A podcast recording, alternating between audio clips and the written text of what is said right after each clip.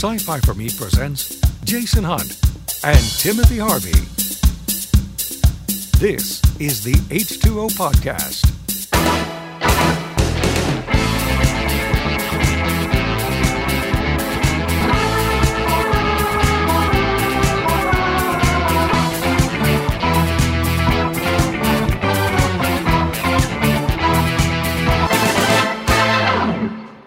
I'm I'm waiting to see what happens. Oh, I don't know what you're talking about. Everything is going fine. Nothing has happened. Right. It is eight o'clock somewhere, not anywhere Uh, we're aware of. You still want to see your mic? uh, Uh, so, folks, for those of you who are just tuning in, hi. For those of you who tried to tune in earlier, hello we, again. We had a bit of a power issue. Got very Um, dark in here. Yeah. See, um, apparently, uh, the studio is configured in such a way that if we to if, if we are to turn on the coffee pot,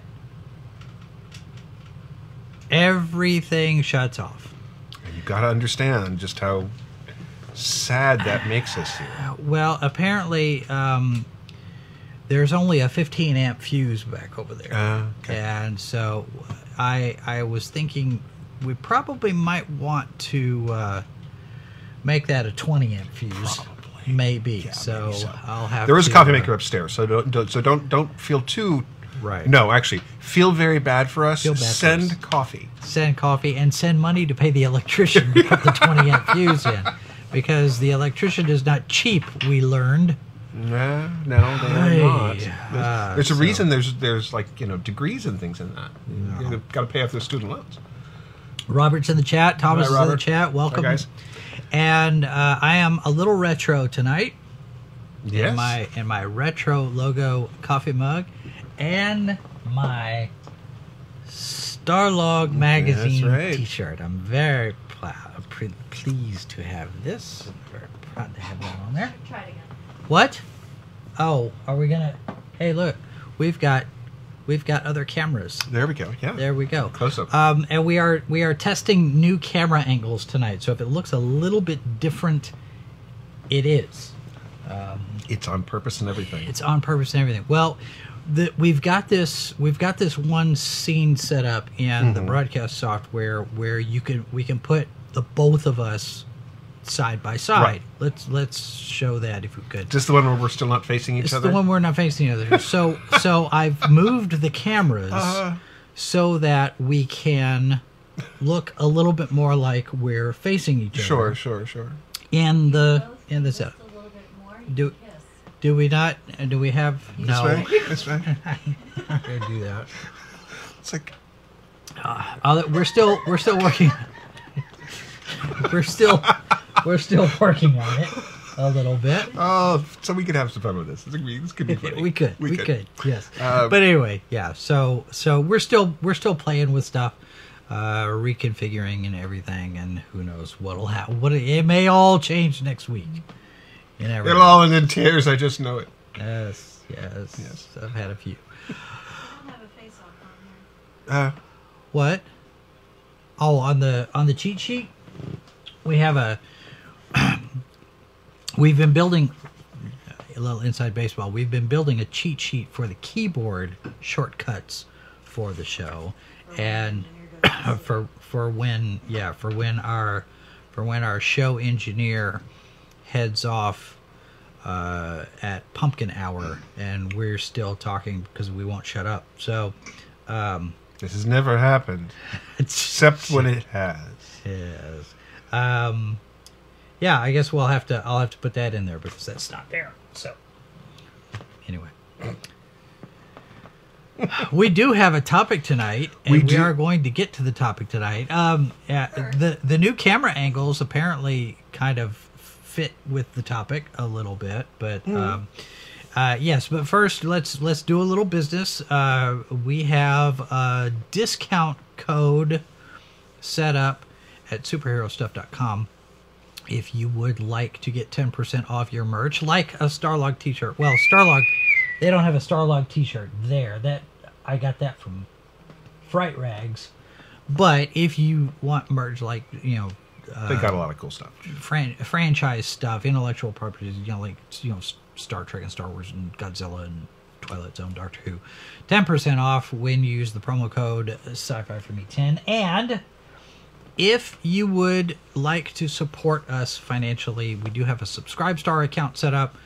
Uh, subscribestar.com slash sci-fi for me. Right now just five dollars a month. Uh, that's the that's the level that we've set. We may do some more. I'm not sure. The money we raise there if we raise any uh, will go toward paying for things like travel you know hotel accommodations and, and that sort of thing when we go cover events we have reached out to a number of different events to cover them live the way we did with worldcon and with planet so we're looking at doing that and of course there's Star Wars celebrations coming up in Anaheim this year, and we'll have to travel to that. We've got press passes for C2E2 in Chicago. That's going to cost money. So there are there are pl- there are ways that you can uh, contribute. Uh, there's a PayPal link. Uh, there's always the super chat in in when you're Sure. watching a live show.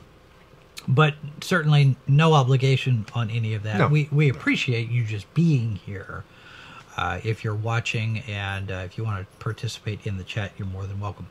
Um, I got these cards with the shirt. Yeah. Uh, it is uh, a trading card from uh, Fright Film Facts. That is a, a trading card from Oh, yeah. Fright Night. Yeah. And then I got this. It, I think it's a sticker. Yeah, it's a sticker. Uh, Elvira, Mistress of the Dark sticker nice. that came with the Starlog T-shirt. And, the reason I've got a Starlog nice T-shirt, illustration. yes, I have this Starlog T-shirt because Phil Nobile Jr., editor in chief at Fangoria, posted on Twitter that you should probably get one of these this year. He says. It implies something. Well, we'll see what happens. There are a lot of people speculating off of that tweet. They're like, "Wait, what does that mean? Well, wait, wait, wait what does all that mean?" All that I've seen, the Fangoria coming back in a print form um, has been a uh, a success of a kind. We don't have. I don't think we have numbers I on that. And but but clearly it's been popular, um, and hopefully it's been a, a financial success for them. Of course, we that sort of thing you want to see encouraged and and so.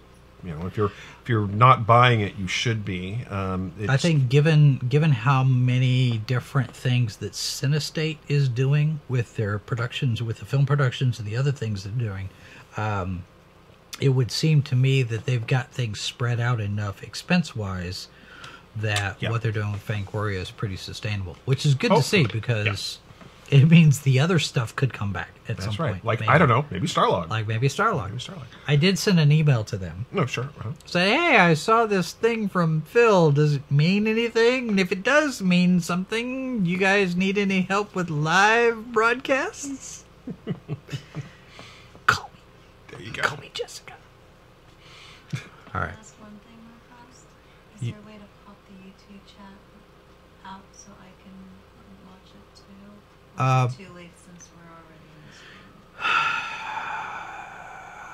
Uh, are you Technical question, folks, for those who are just. I, I, yes, an engineering question. So if you're over in the YouTube, that you, which you're um, there, um, over, I don't think you can now. Okay. No. So You can see the YouTube I mean- chat there. yeah, I mean, you Yeah, could but you guys always. I know you Yeah. could always you could always open it in another browser and look at it that way because I I'm didn't I'm screw up. no you just open a new tab and and do a just go to the YouTube URL and you could go in there by itself. You'll have to turn you'll have to mute it. But yeah, okay. Okay. Okay. Right. Inside baseball stuff. Some behind the scenes and shenanigans It's, and it's, machinations. it's how this stuff works. It's it's uh so why don't you introduce our topic? sure. So and and a, and a fair warning. Um, we have a list on our board which we can see from this these very chairs, and at the very top there are two words that In we are red. in red uh, that we are have been encouraged to not talk about because we have talked about them quite a bit. But unfortunately, we have to talk about them because it actually involves a news story and a bit of production that is actually going on here uh, uh, with a with a show that is coming out that is is, a uh, well. Let's just say the, these two words that we're not supposed to talk about are these things called reboots and remakes. But there's also this other term called the reimagining. Now, to be clear, reimagining, when referred to in the sense of a movie, is another way of saying, or a, mo- or a television show, is often a movie becoming a one kind of movie becoming another movie, a TV show becoming another TV show. Right. Is when they say reimagining, they really mean reboot. Okay, it's a, it's it, in most cases, it's a synonym. it's it's a reboot, but it's a reboot with a facelift. So it's a completely it's usually different in tone, style. Uh, think think like I keep complaining about Starsky and Hutch, uh, Dukes of Hazzard. You you're reimagining, but it's not the same as the original. Right, and and that's an example of taking it from a source, a TV source, and making it into a film. Okay, and these are two different mediums. They're both visual. Right. They're both moving picture, pictures and stuff, but they are different mediums. Um, Battlestar Galactica going from a TV show to a TV show. That is when you say reimagining. That's a really good example of it. Sure. And a successful example uh, for the folks who, uh, you know, there was some really good storytelling. It wasn't a perfect show any stretch of the imagination, but it had some. It, overall, over the course of this, the run of this show, more good television was produced, and It won a Peabody it, Award. and it ended up being a show that garnered a lot of praise and got a very large fan base. And there are a lot of people, of course, who are very concerned about what it would be because it was a reimagining of Battlestar Galactica. And of course, now we have a new version of Battlestar Galactica, which is apparently coming to television again, ah. which is an, another thing. Is it it another TV or is it a movie? I thought it was going to be another TV show, but I'm uh, at this point I'm not sure, and I don't think production has actually started on this thing. yeah. So, uh, and and to be fair, while reimaginings can sometimes have a negative connotation, you do have things like Battlestar Galactica. Um, there are negatives, of course. You can see like Sci-Fi Channel's uh, uh, Bionic Woman, um, which the potential was there, the execution was lacking. Yeah. Um, the you can get you can get the kind of thing where you have a uh, well okay. Reimaginings happen all the time okay? Reimaginings have led to us getting batman in 89 it was a reimagining of what people thought of when they thought of batman on the silver screen because remember the last batman on film Adam West. was Adam West. Yeah. Um, if you were a comic book fan, you know knew of course that Batman was not the the silly fun uh, comedy show. But if you were a movie viewer who was old enough to remember or had seen the movie on TV, then it was a reimagining. Um, the Dark Knight trilogy is a reimagining of. I mean, so this sort of thing happens, right? you you you look at the same property and you deal with it in a different way um, however you feel about uh, the Snyderverse, Man of Steel, uh, Batman v Superman. These are reimaginings of the ideas. You know, the concept. The concept that that Snyder was playing with was what would, and your mileage may vary, of course. Um, what would superheroes look like, kind of in the real world, right? Robert Robert's mentioning in the chat. I love the game Battlestar Galactica Deadlock. Some of the lore of the game might show up in a show. He hopes set before, oh, set during the first Cylon War. Oh, cool. You know, it would it would be interesting to see in something like a Battlestar Galactica where you do have now the new version, mm-hmm. and the new version harkens back to the original with basically saying in the first Cylon War, these were the Cylons Right. and these were their ships Right. even though they've evolved and there's new designs and all of that, there's still an acknowledgment Mm-hmm. of what came before within that new vision, that new paradigm. I think it would be interesting to see some of that before, bef- but what came before Mm-hmm. incorporated more into the new version. Three. You are microphone number three. And you have a camera. I don't too. like that You don't camera. want- I don't like it. Well, It- it's, we it's just not have to hear pretty. it's okay. I'm not as pretty as you. so Right. when technically, if I remember the ending of the newer Battlestar Galactica, they left it open to be able to repeat itself. Time is a circle. So at this Uh. point, they could do. All this has That happened. It can happen again. Right, sure. Or it happened You before. you it could, and and I think that there's um when you play with things that deal with some degree of time travel, and while that's not a great example, um, you're allowed. uh, uh, Well, and and and certainly the Terminator films have tried, uh, especially the last two. Ah. have tried to basically reset things and go it's an it's a you know we've we've reset the timeline it's all these things and to if they had succeeded with audiences, you would have had this, you know, circle timeline thing. They haven't. It's not going to be the way it is. Terminator needs to rest for a while. right. Um, but you also bear in mind that things like, um, like the new Doctor Who, the new the 2005 Doctor Who, uh, return of the series. It wasn't. It was a, re, a revival of the series. But if you watch the first few episodes of that show, you could be forgiven for thinking that this was a reimagining because the TARDIS looked completely different. The Doctor looked complete. I mean, you know, the whole leather jacket and T-shirt and the visual texture of the show was a completely different thing. Um, if the if the American co-production of the TV movie with Paul McGann had gone had actually inspired a series, it would have been a reimagining. They would have been retelling some of the stories from the original series, and they would have gone off on their own direction.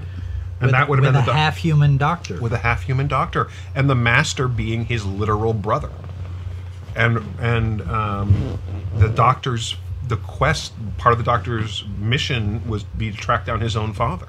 There's all these things that would have been it would have been a very different Doctor Who than what we currently have, um, and so the reason for this conversation and the reason why we are trading in the reboot remake don't go zone is because uh, if you happen to be a fan of the British author Terry Pratchett, some interesting news came out this week about a long discussed and long promised TV adaptation of one of his or some of his stories.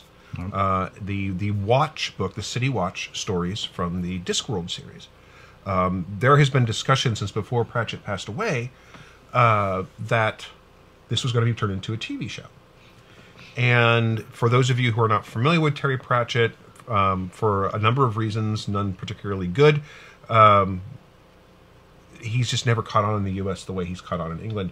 Uh, put things in perspective, uh, how how big Pratchett is in England. When I was there in 2000, you could walk into stores and find like gigantic Terry Pratchett displays of just like all the figurines and his books, and they were just like there. Yeah. Because it was he's it was there was a big brouhaha in the UK when Terry Pratchett had criticisms of an article that had been written about J.K. Rowling. And a lot of people read his article, read his his criticism of the article as criticism of Rowling. And there was this like British fantasy fandom all sat there and went, please don't be fighting because because Pratchett is gigantic in the UK. Um, he was the biggest UK, the biggest writer in the UK in the '90s. Period. And he was a fantasy writer, uh, and one of the reasons I think perhaps hasn't caught on in the US as much is that he was a humorous fantasy writer, and that is not a gigantic genre in the US, although that's which is a shame, um, because Pratchett cheated. He would lure you in with the funny fantasy.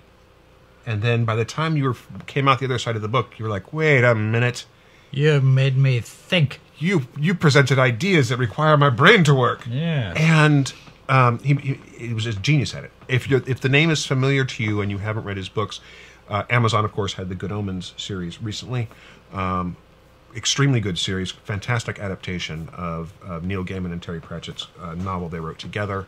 Uh, and for a book that was long discussed being turned into a film or a miniseries and nothing ever happened, on his deathbed, essentially on his deathbed, Pratchett said to Gil, uh, uh, to Gaiman, and they're these they're both great friends.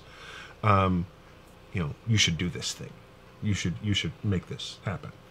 And so it was very much a labor of love for for Gaiman. Um, now the company that actually has the right to Pratchett's work, and his stuff has been adapted into films before. It's, there's a TV miniseries. Um, there's a fantastic one called uh, Hogfather, which I highly recommend. Um, the uh, his he's got a he's got a slightly better track record of uh, good adaptations than say Stephen King, um, but not by much. Most people have better track records at adaptations than Stephen King. Yeah, but not by much. I think there's probably been th- what four live action, three or four live action, and two or three animated adaptations of Pratchett's work, uh, and there's like three good ones out of them. Um, but anyway, the production company that has the, the IP, that has the rights to Pratchett's work, was created by Pratchett, his daughter, and his uh, personal secretary, who was uh, helped with a lot of his uh, work, and was actually one of the people who, when when Pratchett was suffering from uh, Alzheimer's, um, he would actually dictate to his secretary. He was actually he, he physically helped write the books. Right. So uh, at at the end of Pratchett's life. Before before we do, I want to acknowledge Berlin one twenty three fifty six in the chat on our Twitch channel. Um, he says hi, nice pop, and I don't see. Um, I keep looking if anybody's who's watching. Well, there's a this, I Dr. Pepper look- back there. What- I don't think you can see it. I don't.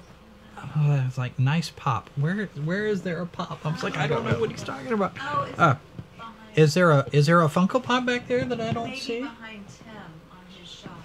Could be. Um, Because if you go to Tim's shot, you Let's can see. let's see what Tim's shot is. Does he have some? The stuff Oh, some of the Star props. Wars. Oh, the, cool. oh okay. Yeah, sure. Yeah. All right. All right. Um, Yes, that Yes, is well, that what- is our Salacious Crumbs corner. Uh, so You have no Star Trek pops. Except the one. I have the Andorian. I have an Ah, Andorian sure, somewhere. sure. Um, yeah, over there. Okay, sorry. I, no, you're no, you're fine.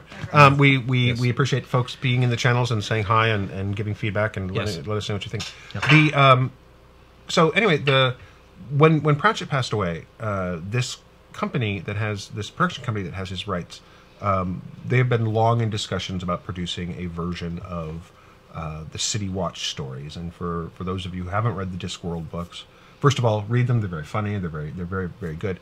But the Watch stories are essentially the the uh, the tale of a small group of down and out police in a city where the police are not taken seriously, where the uh, there's actually a guild of assassins and a guild, the thieves guild, where basically the average citizen pays a certain amount of month, a certain amount a year to be mugged respectfully, and they get a receipt. For tax purposes. For well, yes, essentially because because the person who's running the city, the patrician, has figured out that it's very very useful to organize all these different groups into structures that can be controlled. sure. And if you happen to have like a guild of thieves, then you can sit there and go, yes, every member of your guild will learn how to be a proper thief, and they'll receive a they will receive a good income, and I know all your names and I know where you live. Same thing with the Guild of Assassins or the Guild of all these different guilds, right? And so, uh, in a city that is essentially a mixture of like 17th century London and 18th century Seattle, um, it, yeah, it's an interesting kind of, of, of mix there.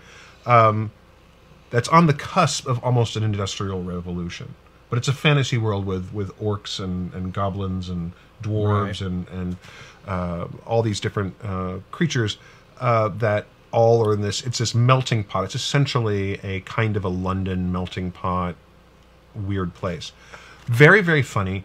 Um, Pratchett made a, a, a big actually spent a lot of time talking about modern issues in the con using fantasy characters. Talked about, you know, he dealt with the subject of racism, of gender, of of politics, all this stuff. He and he would do it in a fantasy setting. Like again, you'd sit there and get two thirds of the way through the book and go, "Oh wait, he's talking about." Gotcha. Okay, and then Yeah. he'd make you think. Very, very great writer. So the Watch books tell the story of this down and out cop who finds himself becoming over time respected and both feared as a representative of the law and his, and and actually a very noble character uh, starts off as a drunk ends up basically a lord in the city much to his great annoyance because he doesn't he doesn't have any use for the royalty Sure. and That sounds like somebody that we know. well, we don't know, but it's been all over the media. Well, you know, I frankly, as as uh, a, a little side note there, remember that this is a this is a young man who basically earliest exposure to large groups of people was his mother's funeral. Well, if you ah, can, That's yeah, but just to, to brutal. give up to give up the His Royal Highness title. But you know what? this crazy done? idea. He he and apparently he got on a plane and flew to Canada to be with his wife and kid, and that's because he because he missed him. Which is I'm I it's a thing. I It's am all. thing. You know, I, I wish them nothing. I wish them nothing but the best. I Yeah. have feelings. I keep them in a box under my bed. They're locked. It's, anyway, uh, anyway, the watch stories are are both police procedural um, and comedy, and the story of the the uh, hidden king, and um, you know, you're my best friend's a werewolf, and uh, all these different. It's all these amazing fun things are worked in there. They're very funny. They're very thoughtful. Um, Pr- Pratchett has a huge fan base for a reason. Right. So we get this exciting news that the watch has been is in development, and then silence goes on for a long time. Well, we got photos this week from the BBC America production, which is probably coming out in 2020. It's filming in South Africa right now, um, and the photos are interesting. Fan reaction has been mixed. mixed is a nice way to say it because here's a little again inside baseball here if you own the if you are the the rights holder to a media property and someone like the BBC comes along to you and says I would like to do an adaptation I'd like to get the to to get the rights give you money so I can have the rights to go off and do this production No. you say, okay, and they give you the money, and you give them the intellectual property for an X amount of time, usually, um, and they go off and they make the thing. Once they go off to make the thing, you don't get to tell them, unless the contract specifies it, how they make the thing. Yeah. You, if you have, if you ever wonder what this looks like, um, there were a whole lot of movies in the '90s. And some of them were Marvel movies. A lot of them were Marvel movies, uh, and some of them were good, and some of them were bad, and some of them are just like their secret shames that no one discusses. Oh, I don't know. I think I, I think I think Hasselhoff made a pretty good Nick Fury. Some people believe this. Yes, um, Still waiting for him to show up as Nick Fury Senior. I, you know that would that would actually be funny. Um, so Talk, talk about a reimagining. There's a reimagining, no- no kidding. reimagining Nick Fury from from white guy from the '60s to uh, Samuel L. Jackson. right, but but but we can come back to that because I do want to talk about the the um, things like a reimagining that another successful one was, of course, initially initially was the Ultimate line for Yeah. Marvel Comics. Now reimaginings. Um, So, so what's happened is that not only have these photos come out and fans have been concerned, people sat sat there and went, "How could Pratchett's daughter allow this to happen?" And you know, uh, Pratchett's daughter Rhianna has basically gone, "Okay, now look, couple of things." Yeah. First of all, she's not actively involved in the production company day to day operations. She has her own writing career. She's a video game uh, writer. She's gotten awards in the UK for her video game work. She's got her own thing she does. The other gentleman, uh, Rob, I can't remember his last name, but he was the one who, Rob or Ron, I'll have to look that up, um, who was the, you know, you know, basically making sure Pratchett was able to do the things he was able to do, especially at the end. Um, he has stepped away from the company as well. This is a thing that happens. You start a Sure. company, and sometimes you leave, and other people take over. Yeah. She basically put out a uh, through social media, linked to a article by Ursula Le Guin talking about her Earthsea adaptations. Now, if you recall, Ursula Le Guin, of course, wrote the Earthsea books, which, of course, are fairly epic fantasy series, huge fan base. A lot of people have looked forward to having a quality adaptation made of those stories. There have been two adaptations of those stories, neither of which would I would say would have the word quality attached to them. Right. Both of them were really bad. Well, and fidelity to the source material is even, you know, you talk about the quality of the production. I mean, you can hmm. throw all sorts of money into it and it can look pretty and you can have decent effects and go on location and all these fancy costumes and good casting and whatever. But if it's not faithful to the source material, Right. then it becomes its own thing. Right, and- And, and- people are worried, I would assume, the the watch is going to end up being Yeah. the same way. So, and, and quite frankly, as a huge fan of the series, and somebody who is keenly aware that transferring one thing from one medium to another, books becoming movies, books becoming TV shows, TV shows becoming movies, comic books becoming all the all these different things, stuff changes. Right. All right. The MCU that you are, we, you know, if you're a fan of this gigantic, you know, successful thing that the MCU is, um, all of this stuff are adaptations of existing characters that appear differently or did before the movies become big big hits. A lot of the characters have have moved towards what the film versions of them are. Um, they were alternate versions, some of them quite different. Nick Fury, again, you mentioned coming out of the Ultimate line. Yeah. well, and and adaptations, straight, uh, strict, uh, strictly speaking, adaptations and reimaginings, just just going from comic book to movie or book to TV show or whatever, that doesn't really. That that doesn't. That's not how we're qualifying or Right. reimagining. So but Yeah, so in the in this particular case, some of the things that have concerned the fans is, as I mentioned, um, the Discworld watch stories are set in a world that's essentially a 17th century London with magic, more or less. Um, the photos from the TV show in production show electrical equipment, shows lights. There's a fan. Uh, there's a, a- almost a post-apocalyptic steampunk look to it. It's very much a. Some people have called it Blade Runner with more grime, um, and it's it's it's clearly not set in a 17th century uh, anything. Right? Right. now, this is not necessarily a deal breaker for fans. There's some casting questions. Some of the cast seems to be dead on. Some of the cast, uh, there's some definite cast. There's some there's some gender swapping. One of which I actually think is very interesting, um, and I'd be interested to see this. Anna Chancellor is is the actress. Uh, she's a British actress. She does really really fine work. I actually happen to be a fan of hers. Um, however, I would not have ca- I would actually like to see her. She's playing a female version of Lord Vetinari, who's one of the major characters in the story. He's the he's the patrician of the city, Okay. and he's a tyrant, and he is happy to admit that he is a tyrant. He's, he believes that one man, one vote. I am the man. I, I, have the it. vote. I find it odd that would cast a woman in that role. Well, what's curious about it is that the character itself, and this is why this is why I'm actually not upset about this particular piece of casting.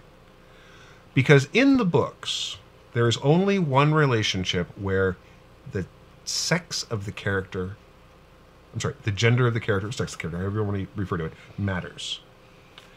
And that comes down to the dynamic between Vetinari and Sam Vimes, who's the captain of the watch if you get that dynamic right, which is a question, which is very much a, um, uh, the patrician tells Vimes to do something uh, that Vimes doesn't want to do, and by the end of it, they both realize that the patrician manipulated Vimes into doing the thing for a reason. That's kind of their. So they had this mutual uh, frustration relationship. Right. They are not romantically involved, fan fiction aside, and there's a lot of it. Um, a lot of slash fiction of that particular coupling. Um, but they have they they are not friends, but they have a respect that matters and and is keeping the city in balance, right? So that's the that's the relationship dynamic. That doesn't doesn't have to be a two male, two female, male female. It can be anything. Um, how that character is played, Vetinari is a specific kind of character. If you depart from that, and this is a concern that a lot of fans have just based on the photos, we don't know anything about the, except for the Yeah, there's no description. footage, there's no, no footage. We just have photos. We have a little bit of description, um, but there's enough there to make people worried, and the casting stuff. Um, in this particular case, um, while look, Terry Pratchett wanted to cast uh, late 30s, early 40s Alan Rickman as the patrician. That was his preferred choice. People who have played the part have but Charles Dance has played the patrician, and um, Jeremy Irons has played the patrician in two of the, the live adaptations. So you get an idea that kind of delivery, that kind of. Don't let me don't let me detain you. is one of his favorite lines. You should put Timothy Dalton in that. Uh, too old. He's too old. Is he? Yeah, because you were because really uh, at, at the uh, you kind of and, and Chancellor is actually the right age range. Uh, you want an actor in their forties Okay. um, because there's uh, there one of the little inside jokes is that no one's really sure how old the patrician is, and um, the patrician seems to age at a curious rate. There's speculations Vetinari might not be human, but then again, his closest uh, potential rom- romantic relationship is with a vampire, so who knows? Anyway, um, but anyway, there's so there's there's you know the questions you know however you feel about switching the gender of a character, this concerns you for can concern you for a lot of different reasons. Um, there's characters who have been. Uh, one of the characters in the books is Cheery the dwarf, who is not thrilled about their name. Uh, they get the jokes. Um, who, in the course of the stories, is revealed as being a female, and in dwarf society, that's not discussed. So all dwarves are male. That's just one of the deal. And and basically, it's don't ask, don't tell. Don't ask the dwarf because the dwarf is not going to tell you, and they're liable liable to separate your knees from the rest of your body with their axe because it's a personal question you shouldn't be asking that That's stuff. Right? what dwarves do. Um, and so, but Cheery happens to be a dwarf who sits there and goes, "No, I'm a female, and frankly, I want to wear some lipstick every now and again. I, I should do that. I should be able to do that, right?" Right. Over the course of the novels, this particular act of, of independence of this one dwarf has repercussions. So when you get to a certain point in the series, and another dwarf basically tells a large group of dwarves that she is a she, this means something because Pratchett played the long game with all some of his stories, right? These, all these stories build on each other, right? There's all this stuff going in there. The particular character that they have used to, the actor they've got playing Cheery in the TV show, is a um, they're doing the character as a non-binary character and i can see the logic of going well cheery is essentially kind of a you can eh, okay i can get it I, Sure. and i don't necessarily say bad but here's the thing i'm five foot nine i believe this actor is six feet tall this is not a dwarf Not a dwarf. so, okay. All of these things, and I could just go on. There's a lot more. All right. There's a lot of other things that people, and uh, Things things in the adaptation that are different from the source material enough enough that that, this could be an alternate universe version of it. well, so and I'm, I've, I here, here's me as the fan going, a, whatever they do with this show, it's not going to impact my love of Terry Pratchett's books, the audiobooks that I listen to on a regular basis because I love the the voices and all these things. None of this stuff is going to change the fact that Pratchett stuff is still there. I can get I can get my fix from the real stuff anytime I want. But it's a different version. It's almost an Elseworlds. It's a DC Comics Elseworlds over here thing, right? Yeah. And if you think about it that way, a lot of the concern goes away. but at the same time, I completely understand why fans are are concerned about this because it's a very beloved property. Uh, last year, Starz had the TV show The Rook, which is based on uh, the first, the first. Uh, well, um, it's a TV show that is supposedly based on the first book in a series of two. There's a third book on the way, from what I hear. But it's a it's an adaptation in name only. It's basically somebody. It, it and it was actually an interesting TV show. I enjoyed the Rook TV show It as its own thing. Oh God, no! It's basically I, I watched it going. This is a TV show that was clearly made by people who read the books and said, "I don't like anything but the names," and that's kind of how the TV show comes across. Sure. Um, like I said, it's an interesting show, and I encourage you to watch it if you're interested in that kind of. Uh, uh, it's it's basically spies with superpowers, um, British spies with superpowers. Um, but it's a terrible adaptation of the book. I mean, it's awful when it comes to an adaptation of the book. Um, and as a fan, you sit there and watch that and go, "What are you thinking?" And I have to say that the right, the author, um, has gone on record saying it's different than what he thought it was going to be, and that's okay. So Robert of the chat says the most successful reimaginings, I think, were Kurosawa films of Shakespeare's King Lear, Ooh, that's a good. Ran, and yeah. Macbeth with Castle in the Haunted Wood. I highly recommend those. Those are great, and that's and that's a fair thing because you look at something like when you take something from one, and and, and we don't get this as much here. Um, American when when when you translate something from a different culture to another, when you get it right, and this is a tough thing to do because some stuff doesn't translate well. Um, we see this with uh, the translation of Japanese horror, J horror, Yeah. into American audience films, and it's really not g- generally wor- something that works. Small, small female demon girls. Um, there's a place for that in your in your nightmares, but it's a it's a cult. There's a cultural reason for a lot of the Japanese horror iconography that it just doesn't translate well Yeah. and and I think that it's been a struggle for American filmmakers to find equivalent things, and it's like doing Akira. We've talked about Akira before, Right. um, where and that and and the original the original idea that we heard about that one where it was going to be set in Manhattan and the whole cast was going to be white I, I guess I guess you could say that would be a reimagining although I mm. am so grateful that we have not gotten that at all the only way that could possibly work, and it would it loses scale. It lo- because if you if you basically made it a 9/11 type event, the problem is that it loses scale, and there's a cultural thing involving the atomic bomb. Um, you know Hiroshima and and just the cultural impact of basically being the only country that has had an atomic bomb, two atomic bombs dropped on them. there's something there that is just i mean that's why we got godzilla and akira. It all comes out of the same fear and the same the same nightmare fuel. Um, and americans we just don't have that. Not, not to that Um, not, to that extent. scale. and and and certainly there's there's nightmare fuel stories to tell of our own but that's a cultural thing that has it doesn't doesn't translate well and i think we can see that to some degree in the in the godzilla movies where they as much you might enjoy the the the new the, the last two Godzilla films or this MonsterVerse with you know Kong and all that sort of stuff, but it doesn't have the same cultural impact.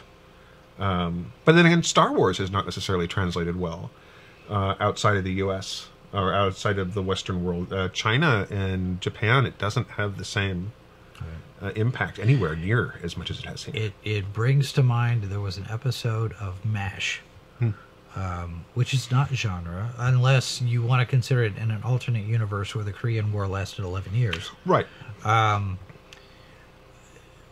When uh, when Klinger asked uh, Sun Lee to marry him, and I think this was in the finale, but I don't I don't I, it may not have been. Um, he had you know at at that point the character had stopped wearing all the dresses and Right, right. He'd given and the- stuff. he'd, he'd given up trying to get a section 8 and then of course in that in that last i guess i think it was the finale in that last episode he decided you know he they're going home and he wants Sun Lee to go with him, and he wants he wants her to marry him, and and all this, and so he gives her the box that's got the wedding dress in it, and she opens it up, and she says, she just starts bawling, and and Claire's like, what? what? Are you going to die? And she's like, what? No, wait, what? because in Korea, white is worn to funerals, not weddings. And he had to explain it to her. He's like, no, no, no, no, no, no, no. This is a wedding dress.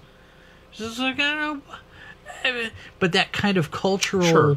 And that's- uh, and- thing is is is, is and that's a simple idea, let alone a big, Yeah. you know, the the ideas you're playing with, things like behind Akira, and even honestly, right behind the original Godzilla film, uh, which had to have an American, you know, uh, William William Burr, William Burr. No, William Burr was a Raymond Burr. Raymond Burr. William Burr is a different person.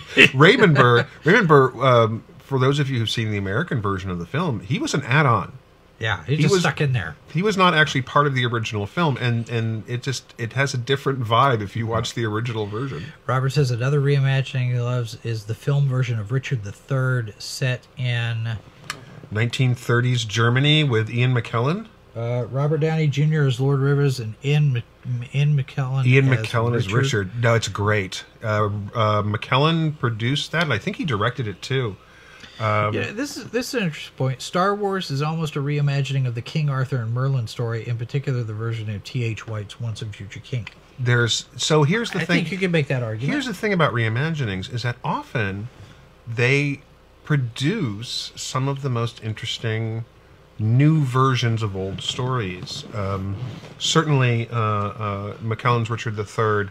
Um, what is it? Uh, Scotland, PA was another version of it's. It's not genre, but it's another version of, of uh, Macbeth.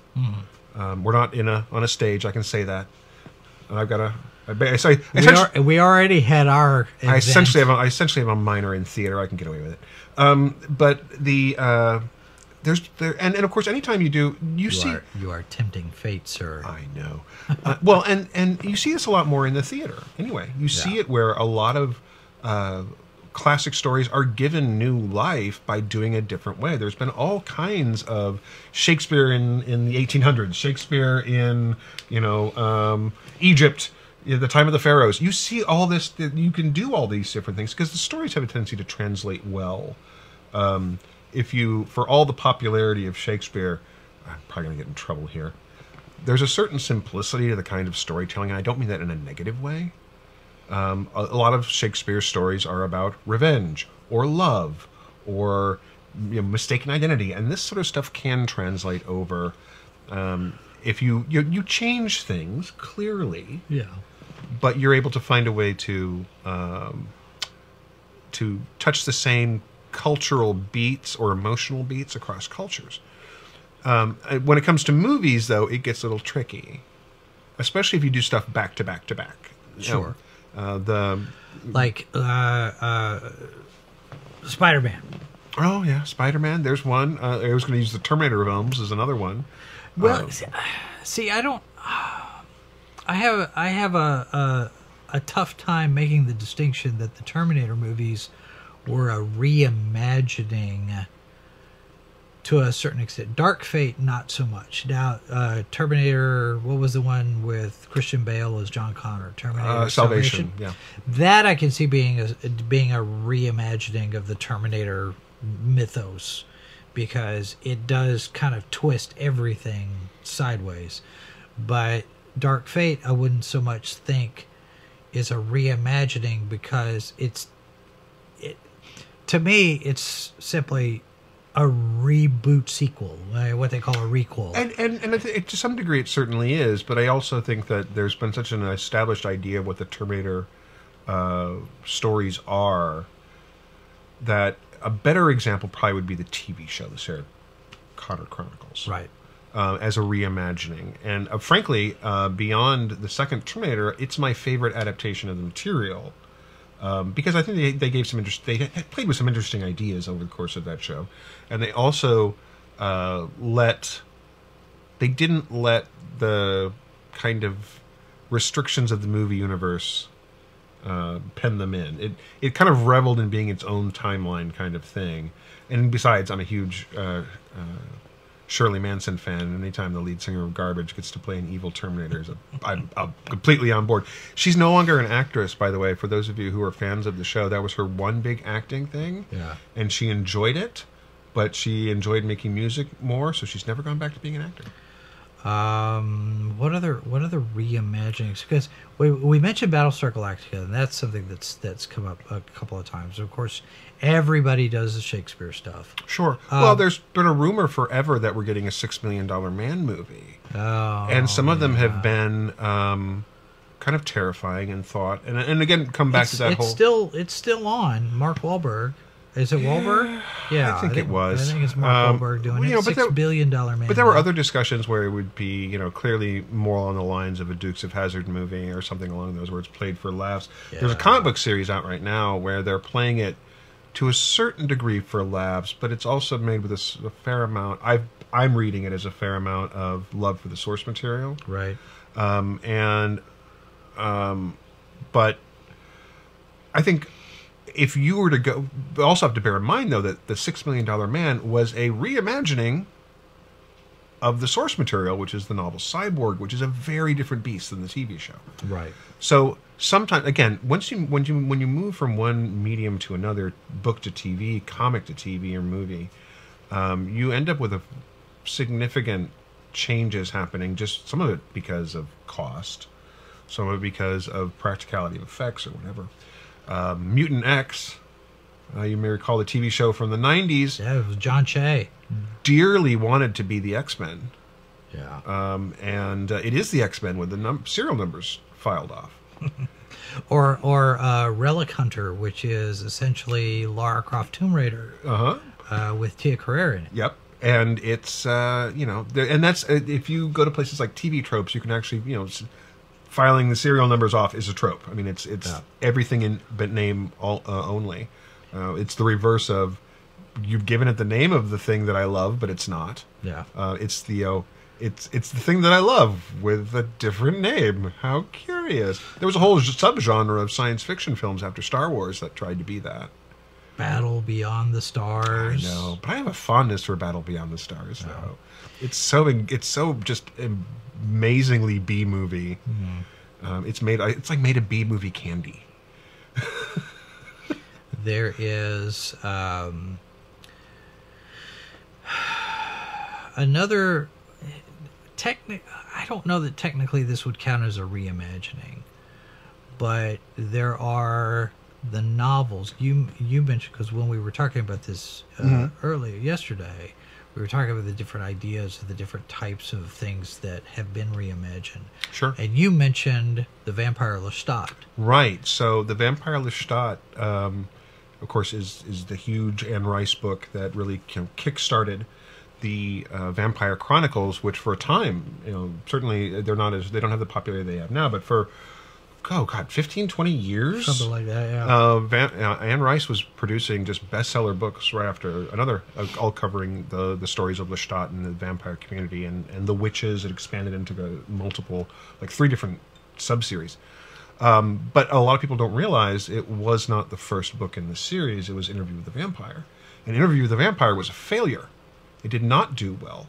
And so essentially, she rewrote her first book as you know, shifting the point of view, making it about the more dynamic, exciting character, and then re basically the series started from there, and then they went back and republished the Interview with the Vampire, which of course became a hit at that point. right. Um, and then, of course, you look at some very off-brand kind of things where um, somebody who really, really, really liked the Twilight books decided to write some fan fiction and reimagined it as basically Fifty Shades of Grey. Well, no, not basically as Fifty Shades of Grey, and started its own thing. That's a reima- That's you know, reimaginings happen all the time. It doesn't make them necessarily bad. However, Except in that particular case. except in that case. particular case, oh god. Well, Yeah. I you know I was, uh, I'm I was a book dealer at the time when um, the Twilight books, the first ones came out, and I think I mentioned this before. I'm sure I have. Uh, that I actually read the reading advanced reader copy of the first book in the Twilight series, and I was like, "This is awful." and it was a huge hit, and I was just like, "Why?" Yeah. And then, of course, um, Fifty Shades of Grey came out. It's like, well, okay, That's sure, why. why not? Sure. I mean, you know, to each their own. If you enjoy them, all power to you. Uh, one could almost argue that Star Trek Discovery is a reimagining of Star Trek. Well, all of, I mean, you've got the reboot from 2009 that Abrams did. Past that, everything that is after Sure. 2009's movie, all of it's a reimagining. Discovery and and Picard is going to be. well, it's too soon to tell what's going to happen with Picard. We've seen some stuff. People are excited about it. Some people are not so much after Patrick Stewart has opened his mouth and start, you know, old man get off my lawning about Brexit and Trump, and and this show's going to be all about that, and everybody's like, oh wait, hold, old, old. well, okay. You know what? But the thing is, is that he's a producer on the show, and he's telling his story, and this is what he gets to do, whether you like it or not. And you don't have to. Fact of the matter is, this is what artists and creators get to do. So, That makes me think. You and Glenn, I was wa- I, was watching Tartarsaurus last Wednesday. You and Glenn almost got there, almost got there because you guys were talking about because because uh, this most recent episode of Doctor Who was the message, the speech. It was very yeah, it was a bad speech. very clunky, and Good concept, bad speech. Glenn made the point, and you you made the point first, but Glenn articulated it a little bit more right in the box. He said, "There's nothing wrong with the message because because apparently it was a global warming type of thing that was packaged the wrong ah. way and whatever. It is really Well, and a lot of people interpret it that way, and, and in all fairness to the actual episode, the visuals that accompany that discussion don't have anything to do with it. Well, the ending visual is an atomic bomb going Yeah. off. So there's there's a lot of ways to read it, but because it had such a clunky message, a lot of people sat there and went, tear. Yeah. And I completely get why they did it. and and Glenn made the point. There's nothing wrong with the message, but it has to be. It, it's the delivery. It's the packaging. It's the. It's how you do the message, and that got me thinking about all of these different things. Because you and I have talked about this before. You know, with the Hugos and with Comicsgate and GamerGate and all these different things. You know where certain creators in all of these different media hmm. are letting their politics lead their creativity as opposed to let's tell a good story like well like you're saying with Pratchett Pratchett leads you with this entertaining yarn at the, and at the end you're like hang on a minute Sure. now I have to think about something But also, uh, bear in mind, and, and we haven't talked about this, Pratchett was never shy about telling you what he thought outside of his books. There was no question in your mind, if you read an interview by Pratchett, what he felt on whatever question he was asked. He was not, he suffered fools poorly. Um, he was known to be extremely uh, blunt with people who he thought were uh, not terribly bright, and he had a he had and he was he was an unabashed liberal. So if you're if you, it, it, but the thing is, it doesn't matter. And well and here's see, a, here, but it, but it wasn't but his his personal stuff you, you wasn't front and center. Here's the two by four. you- we're not going to make this whole show about this, Right, but No, if you- two by four across the face. But if you re- message- but if you read his books and had no idea what he thought on subjects, Yeah. by the time you read his books, you could put together an image of the man's own personal beliefs that would hit actually pretty close to Pratchett's own personal beliefs. His point of view in the story, though, was a way to tell you to way to put that idea in your head um, of what he felt and what he thought without it being a hi there i'm the author here's what i think right, and i think that that how many times in our various podcasts over the over the years have we griped and complained and and just really gnashed our teeth over the hand of the writer? Oh all the time. And i think and and, and when it comes to politics um, you know it's it's not a new thing by the way. Uh, star trek the original series let this be your last. Yeah, and that's a perfect example. But- of also the omega glory which is one of the most jingoist poorly written star trek episodes in the history of the show. And i'm talking about a series with spock's brain in it. But but but but that actually makes my point for me because you also have stuff like yeah. like um uh oh what's a what's an example um like arena You know, Arena is a very good episode. Mm-hmm. Sure. You have uh, uh, sh- uh, Shore Leave, but but let that be your last battlefield is probably the the worst example of all of Well, those. it's where wor- it's message fiction, and they're right in your face. Hey, here's a message. But, the, but again, the Omega Glory is the flip side of that. They, the, by the time you get to the end of the episode, they walked up to you and smacked you in the head with the Right. patriotism stick. and that doesn't make it and that doesn't make it a good episode. It's a terrible episode, So- but the good episodes right? are and- the ones that entertain and tell a Well, story and the thing- and the first, thing and you- then you realize the subtext Sure. is and and ah, when but you also look at some of those episodes came in the later days of the series. Right. When Roddenberry's hands were off it a lot. And right, remember well, that third season, Fred Freiberger just really and you know and. Roddenberry as a very much a liberal in the, in the, in the industry. Um, in fact, if you read the making of Star Trek, it's like right there in like the first chapter. Yeah. His intention was to put his politics and his viewpoint into the stories, but do it in a way that it snuck past the very strict censor guidelines because you weren't supposed to talk about politics and religion Which- and race. is kind of ironic because now all Star Trek is action shoot 'em up, and they don't have any any reflection of Roddenberry's vision to start with. It's all post 9/11. Everything. that I was listening to Robert Meyer Burnett was talking about this the other mm-hmm. day. The fact that from J.J. Abrams' reboot forward, it's all some disaster, or something blows up, and now we're at war. Now there's a crisis. and It's all post 9 11 stuff. Mm-hmm. And heavily influenced by that. And everything's like that. And it's all dark and dystopian and whatever. Well- and, and there's a concern that Picard's going to be like that well, too. and, well, and certainly there's a couple of things that, that when you look at, say, the second season of Discovery, and while I found the first season season of Discovery interesting, it's got a lot of problems. Yeah. It feels like it feels like they had a really good idea of what they wanted to do, and then while they were doing it, they were discovering it wasn't working the way they wanted it to. And so they were sort of the first season feels very much, and you see this a lot with a lot of TV. This is not specific to Discovery or other or or science fiction for that matter. well, Star Trek The Next Generation first season was Yeah, terrible. you get you get in that first season, and you're like, okay, this is going to work, and then you've then you're doing it, and you're going, eh. Yeah. So the second season has a completely different feel than the first season, and of course, it introduces Pike, uh, Captain Pike, and the Enterprise, and Spock, or a young Spock, who is very much inspired by uh, the Menagerie, the Cage uh, Right. version of Spock, which we saw, which is, you know, the little less controlled, less emo- more emotional, less controlled version of Spock, and you see actually that character become more controlled as this as this season goes on. Um, and so, in terms of production design and costume design, it pays a lot of tribute to the original show, but it updates it, and, and I think I think fairly clever ways. I Actually, like the, the the new uniforms. I think are actually quite interesting, and it gives we finally get a decent number one. Uh, s- storyline. We have a character who's I mean number one's actually in the show for like Yeah. the entire. It's actually so there's a lot of and it's not again not a perfect season either. It's too it's got too many about two two two two too many episodes maybe anyway. Um, but it ends up and being ultimately. Uh, well, the first season I think was very very dark and it was about a war.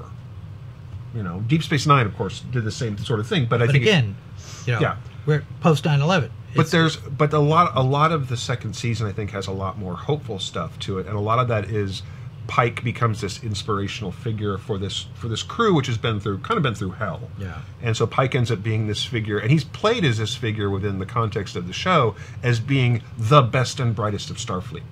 And they they actually give a reason why the Enterprise wasn't involved with the Klingon War, is because Starfleet basically said, "We're going to get Pike as far away from this as possible because if we all die, we got to keep one good captain alive." You And I thought it was an interesting idea. You know, it's a good reimagining of Star Trek. The Orville. The Orville. It is, and I think that there's something that uh, the same way that Galaxy Quest is a good reimagining of Star Trek. And I think that you can find these places where it really, really works, and you can end up with these uh, really cool ideas that are the uh, this other material is a springboard. Um, there's been some interesting storytelling in comic books with um, Squadron Supreme, which was a um, started off in the Avengers. I think it was the Avengers as a thinly veiled version of DC's Justice League as villains. Yeah. And then over the course of time, they've been villains, they've been heroes. And then uh, I believe it was J. Michael Straczynski did a the series called Supreme, which predated the Snyderverse, by basically saying, what if these were people in the real world? What if you took an alien who had been, you know, uh, found by humans and raised him um, in a controlled environment because the government got a hold of this and they're like, oh my god! And what happens when that that child grows up into being an adult and realizes that his entire life is a lie? Right. And he's Superman without a moral code. Kind of like uh, what's that? Uh, Brightburn. Brightburn. except as he makes an adult. he makes it to an adult before he finds that his parents are actors. Uh, work CIA, you know, I think they were CIA actors or something. But anyway, um, you know, what if what if Batman was a uh, you know night uh, Nighthawk? I think is the DC is was the the squadron version. What if he was a uh, uh, a millionaire industrialist like before? But what if he was what if he was a black man? How would that change his viewpoint? Yeah. If, what if he, you know, he grew up in a different way than than Bruce Wayne did? You know, what if the, uh, you know, it, it's all sorts of different ways you can do this. But it was a dark and grim series. What if Wonder, what if the Wonder Woman analog literally was an ancient goddess? Ancient goddesses were not nice people. No, no, what, they weren't. what if she was still around? Well, and and you flip the other way. Uh, the Fantastic Four got reimagined in DC. Sure. Uh, with uh, Hank Henshaw and that crew. Right, and Hank Henshaw became the cyborg Superman, a long time running villain in the spoiler alert. Um, Well, and even then, you know, re, you, you mentioned you mentioned the Ultimate Universe in Marvel as a reimagining of Mm-hmm. Oh, yeah. that universe. Um, you had Elseworlds in DC. Marvel had the What If stories. sure. Uh, which we're going to get an animated version of that. Which I'm fairly excited TV about, show. actually. Um, if it's done well, it'll be a lot of fun. And then there's New 52. And then there's Rebirth. So, but the thing is that New Fifty Two, New Fifty Two is less a reimagining it's and more, more- of it's a, a reboot. I it's know. a reboot, and the, and the thing is, is that uh, it's an example of reboot that didn't work. Right. I mean, it's a And I think I I I still don't think that Dan DiDio has admitted it didn't work. Really He might have. I- 'cause I don't know. I gotta I look. think everybody else involved in the process seems to have come forward and went, "Okay, we tried the thing. I the thing think- didn't work." Well, and they're also now, I think, because of fan reaction, I think they're now re- rethinking the whole 5G thing that they were just about to start this year. Could be. You know, there was another one. Um, not necessarily a reimagining. Well, I see. I don't know. David Weber talks about uh, his Honor Harrington books, Mm, sure. Mhm. And the original plan was at the end of. I want to say at all costs, but it might have been at the end of in anim, in in enemy hands. Honor Harrington was supposed to die. Mm. And he had this whole thing mapped out.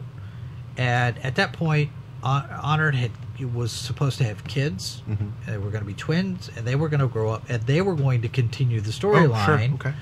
15, 20 years later. Well, then he did. Then he partnered up with Eric Flint Mm-hmm. on some a side a side story thread, and that ended up doing all of this earlier. And of course, by that time, Honor Harrington had become this really popular character, and Weber Right. Mm-hmm. didn't want to kill her. He was like, "Well, I can't do that now."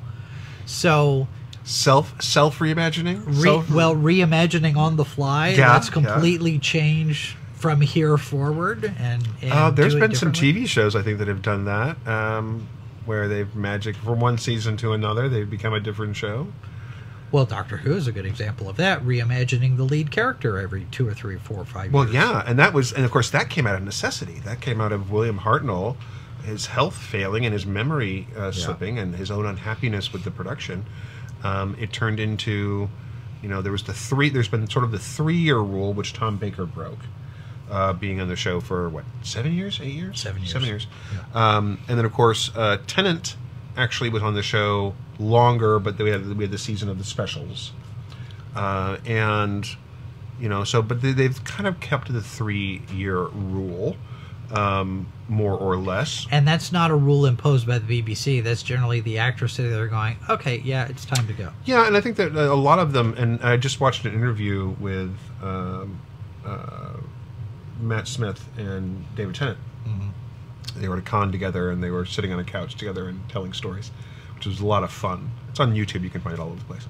And they were discussing the, you know, leaving the show, and and what it's like to walk away. You know, but you're always the doctor. You're always going to be the doctor whether you walk away uh, or not. But there's that concern that you're going to get stuck typecast in the role, which is why a lot of and, and this is something that, that's popped up with several other people talking. A lot of the actors playing the role have played it later in their career. They've already established who they are. Right. The younger actors run more risk of that. Um, of course, Eccleston avoided it by being only being there for a year, but it's still He's still the doctor. he's still the doctor. Um, You know who would make an interesting doctor? Hmm. Denis Lawson. yeah, Because he's established. I mean, he's he's very well established in British television. Sure. And you know, eh, most people over here just know him as Wedge Antilles, yeah, but he's done a lot of stuff. but he's he's done a lot of stuff in England. Yeah. I think might the not thing about the thing about English doctor. actors, and I think that there's there's this whole wealth of if you're not a fan of British television or the British cinema that stays pretty much in Britain, um, there's a huge number of amazingly talented people who could play and and when they this is why a lot of these actors show up in Doctor Who and they're like I'm so happy to be here it's a cultural thing for them Yeah. um they you know it's it's part of the it's like you know if you had a chance to go well it's like Christian Slater showing up on on the set of Star Trek to Sure. be a, have a cam a, third, a 10 second cameo Thanks, Mom. um, you know, this is the kind of thing where it's like, you know, it becomes a big deal. But certainly, you know, whoever whoever takes off takes on the role after Jodie is stepping into, you know, a series of footsteps that is, you know, going to be 60 years here very soon yeah. and you end up with this. Uh, it's a show that allows itself to be reinvented. The ship can change. The only the only thing that can't change, it's got to be a blue police box. That's it. That's the one thing, and and the name of the show. I think it would Yeah. it wouldn't work it, but but whoever plays the part, you know, and that's why. Whoever you know, if people are upset about, about a woman playing the part, just hang around. There'll be another actor playing it along here soon. There'll be somebody, and you know what? Maybe you won't like them either. Um, maybe you'll love them. Maybe you'll find you'll miss Jodie when she's gone it's one of those things, you know. It's it's a show that you can get away with reimagining it every three or four years. I uh, I have spent the weekend going through and updating IMDb. Mhm. For, the, for for those who are familiar with IMDb, you know the the movie and TV listings where they talk about you know actors and you know cast and crew. When you- it's not always accurate. When you first become an actor or a filmmaker, you get very very excited when you see your name in IMDb, and then you realize it's the phone book. Well, it kind of is, but Yeah, it's a but- it's a good place also to list what Sure. you've done, what you've worked on, and everything like But that. But it's also kind of the phone book. I think it's kind of cool. It is that- kind of cool. I love seeing Well- my stuff. well, and if you go and look at Catherine McNamara's Yeah. IMDb, her very, very, very first film credit yeah. is mine. Is And- my movie. Is my right. short film. So you And know, as you reminded me, I need to update my uh, my headshot on IMDb. yes, because you do. I- There's a lot more brown in that. A lot more brown. Oh, that yeah, that that that headshot. There's a lot more brown in that old. image than there's gray. Oh, Yeah. sure, knock yourself out. But um, but as I'm going through this, and I'm I'm trying to figure out our seasons Mm-hmm. because you know we've been doing this show, for example, off and on since 2000. Well, strictly speaking, we had a we had a, a, a reimagining toward the end where you I buggered bailed. off the show is what did, you I did. And and it suddenly it's a Tim, Tim Harvey, Harvey show, show. and I'm like, hang on. Yeah. It's like show got show got an unplanned reimagining right there. Well, and and uh, it's essentially kind of a, a reimagining, a reboot when we came back Yeah. after our hiatus. But if once we figured out what our math was supposed to be and where we were going to do stuff, we figured our our season breaks Mm. would be in the the different years. We're now in season seven Yeah. of this show. Mm-hmm. If you go just strictly by Calendar the time that we years did time. doing Yeah, yeah. this because our first our first episode was December of 2012 was the Christmas episode 2012 and then we started picking up actual shows in August of 2013 Yeah. and we have been going pretty much relatively nonstop since Yeah, we had some Uh, gaps we've for had the breaks, schedules but- and things like that. But but yeah but we're now in season 7 so it's time for us to regenerate into new hosts. prettier, prettier people, Yeah, exactly. Right. prettier Right. and younger. Younger. Younger. Definitely younger.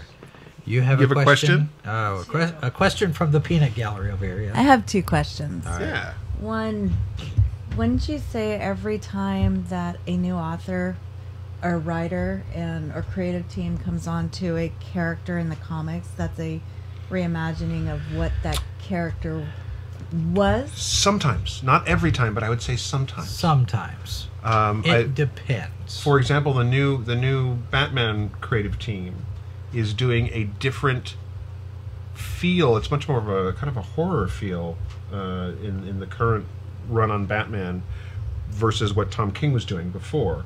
But it's not a hard break. right. They're I mean, they're picking stuff. It's still it's still the it's fallout from the city of Bane and that whole thing. So it's not a complete break there.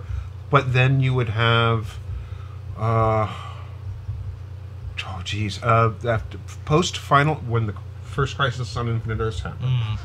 Um, and this was actually caused DC some problems. They had series that were still going on. This, this, is, this happened with New 52 too.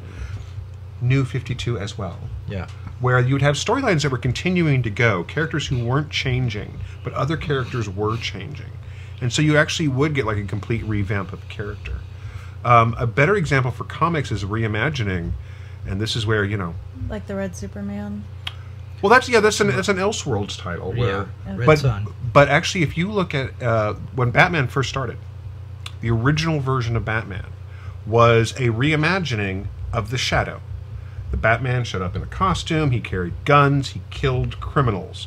The Shadow wore a costume, carried guns, killed criminals. And these are broad stroke things. You could also say at that point that Batman was a reimagining of Zorro, because he was in the the creators were influenced by the Shadow and Zorro, were the the you know, two big influences on the creation of the character. Well, and and the Hulk, Jekyll and Hyde, Yeah. So I mean, some of this stuff is, Frankenstein. but that's almost a that's almost a filing the serial numbers off example too. Yeah, but it, but technically it's a reimagining because, Sure, you, mhm. because you're taking you're you're taking Jekyll and Hyde, Mm-hmm. and Hyde is Frankenstein's monster. Now, actually, the current version, the current run of the Hulk, to some degree, while a l- s- direct sequel to what has gone before, is a reimagining of the character because they've leaned very much into the more horror side of the character than they've been doing for a long, long time. Originally, there was sort of that,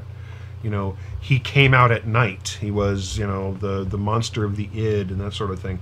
Now they're leaning much very into the fact that uh, he's kind of a demonic character. That's the one with him coming out of the ground. There, like, isn't one of the pictures? Oh yeah, there's all kinds of just like real nightmare fueled things around there, and and basically the idea that gamma radiation, being exposed to gamma radiation, isn't actually a good thing. Right. and then it leaves it leaves Radiation's psychological supposed to be good. damage and and and makes monsters and and so if you have if you're if you find that kind of storytelling interesting when I do you find this current run of the Hulk which is super different than 5 years ago 10 years ago that is really interesting because they're playing with the Hulk in a new way and sometimes that can be a lot of fun sometimes it's like please please put Wonder Woman back in a costume that looks like Wonder Woman's costume. and then I'm not talking about I'm not talking about to the to her her days with the what CIA secret agent. right her mod outfit uh, in the 70s where she was dressed all in white because you know they wanted to because Man from Uncle was a thing. And they're like it's like don't don't what Yeah. why are you what are you doing? Even even the worst of the DC uh, animated films Wonder Woman costumes there have been some really bad ones. Um, I will take over mod Wonder Woman.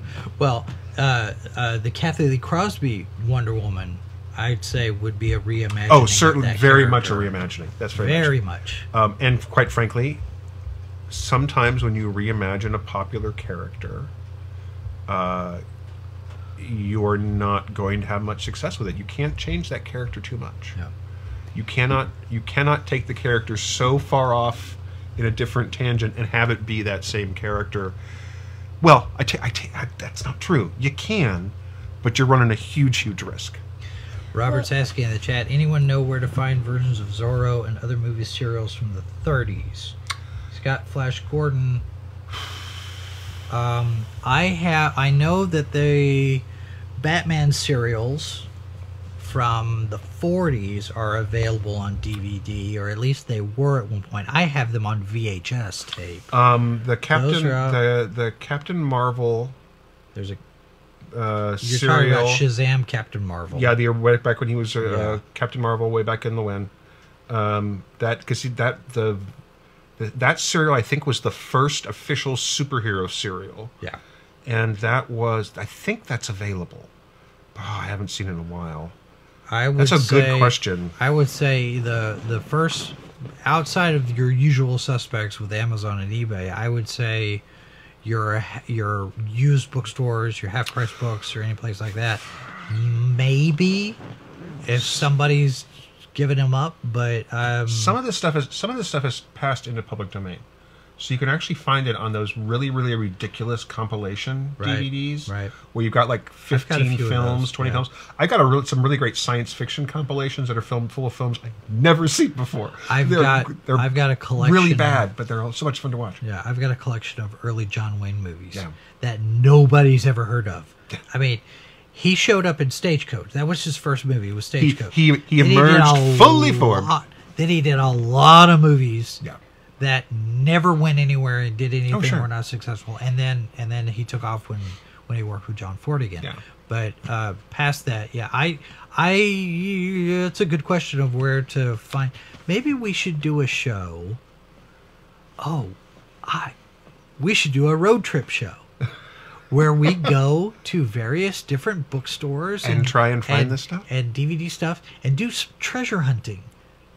We, Maybe we have I half price books here in town, and and they actually have some really good uh, video selection Yeah. for films. You don't Oh, that's true. Yeah, Minnie, Minnie makes a good point. Um, we were at it was a half price books, and I don't even remember what we were looking through. And I was looking through the the vinyl because now Mhm. they got vinyl records, and found a Doctor Who soundtrack Oh, yeah. from I want to say it was when Davidson was the I Doctor. may have owned that at one point. I, Myself. I have that. So yeah, it's it's. Uh, Does the cover art have the the the horizontal? I think so. Yeah, I think I, have have to go back too. and look. I had that too. I don't know. out. But yeah, the well, and and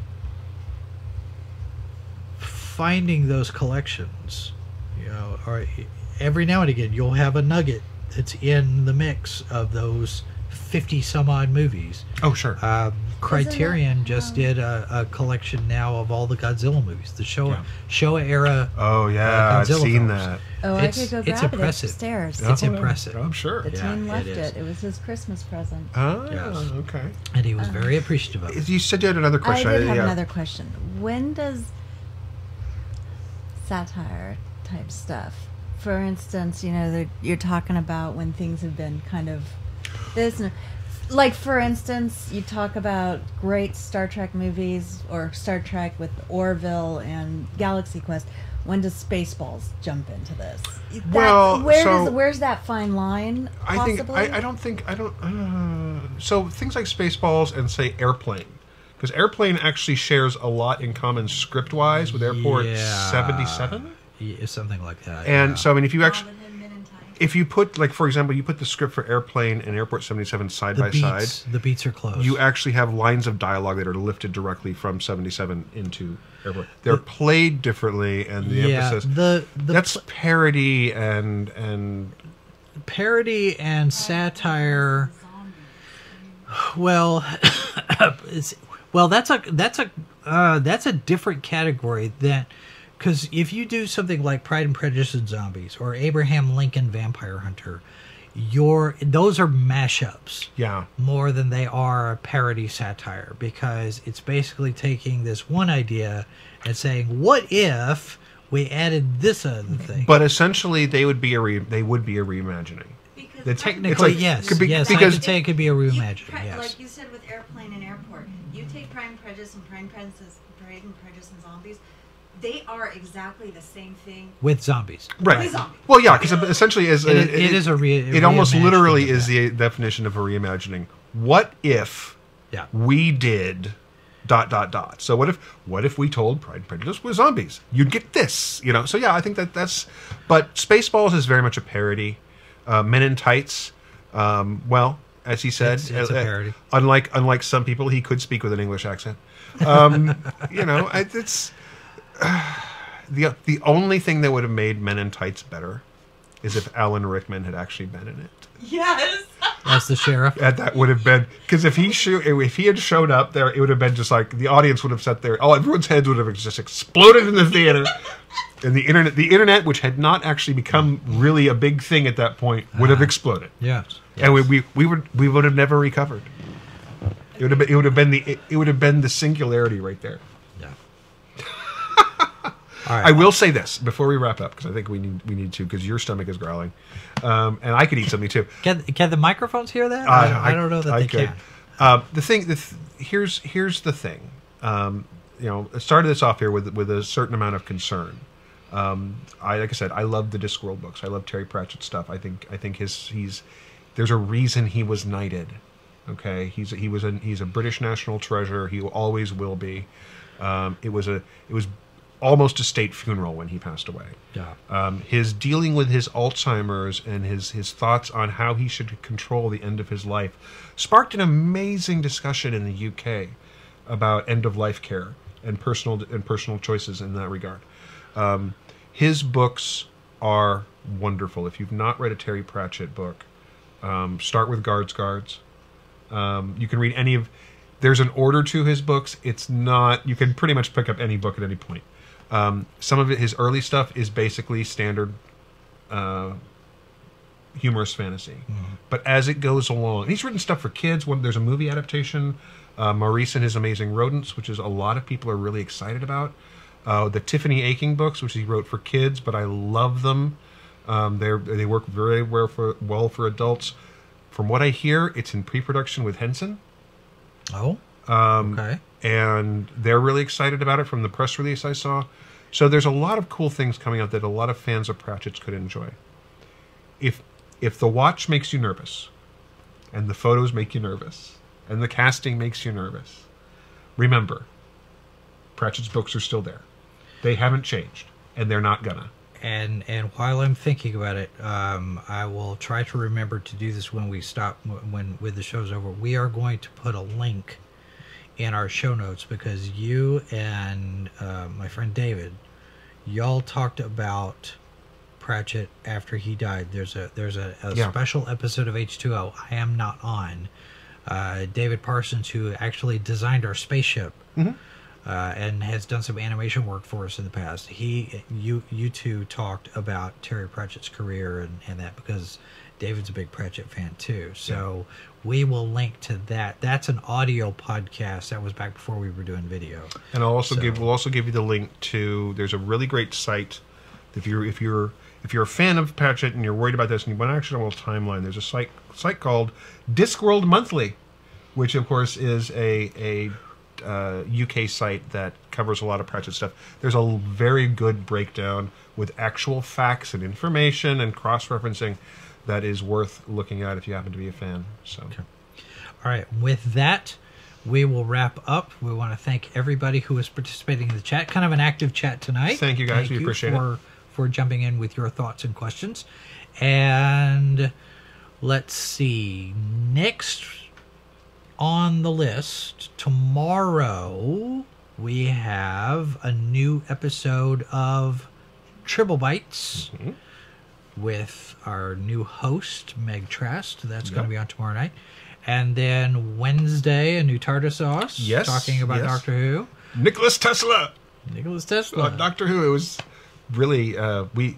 Spoiler alert: we, we we had real issues with last week. We really enjoyed this week's episode. Well, that's good. Okay, so let's see. We have Tribble Bites. Uh, uh, so we're gonna throw our screens up. Tri- Tribble Bites uh, tomorrow night, and it and it may or may not be live. It's probably going to be pre-recorded. Tartar sauce on Wednesday, and then uh, on Saturday, uh, Friday we've got the Rancor Pit talking about Star Wars, and who knows who might show up. And then Saturday, Good Morning Multiverse at its regular time, unless something goes horribly, horribly wrong. Or someone offers you some money to go do a Somebody thing. offers me money to go sit at a basketball game and hold a camera cord. Um, okay, that's going to do it for us tonight. What?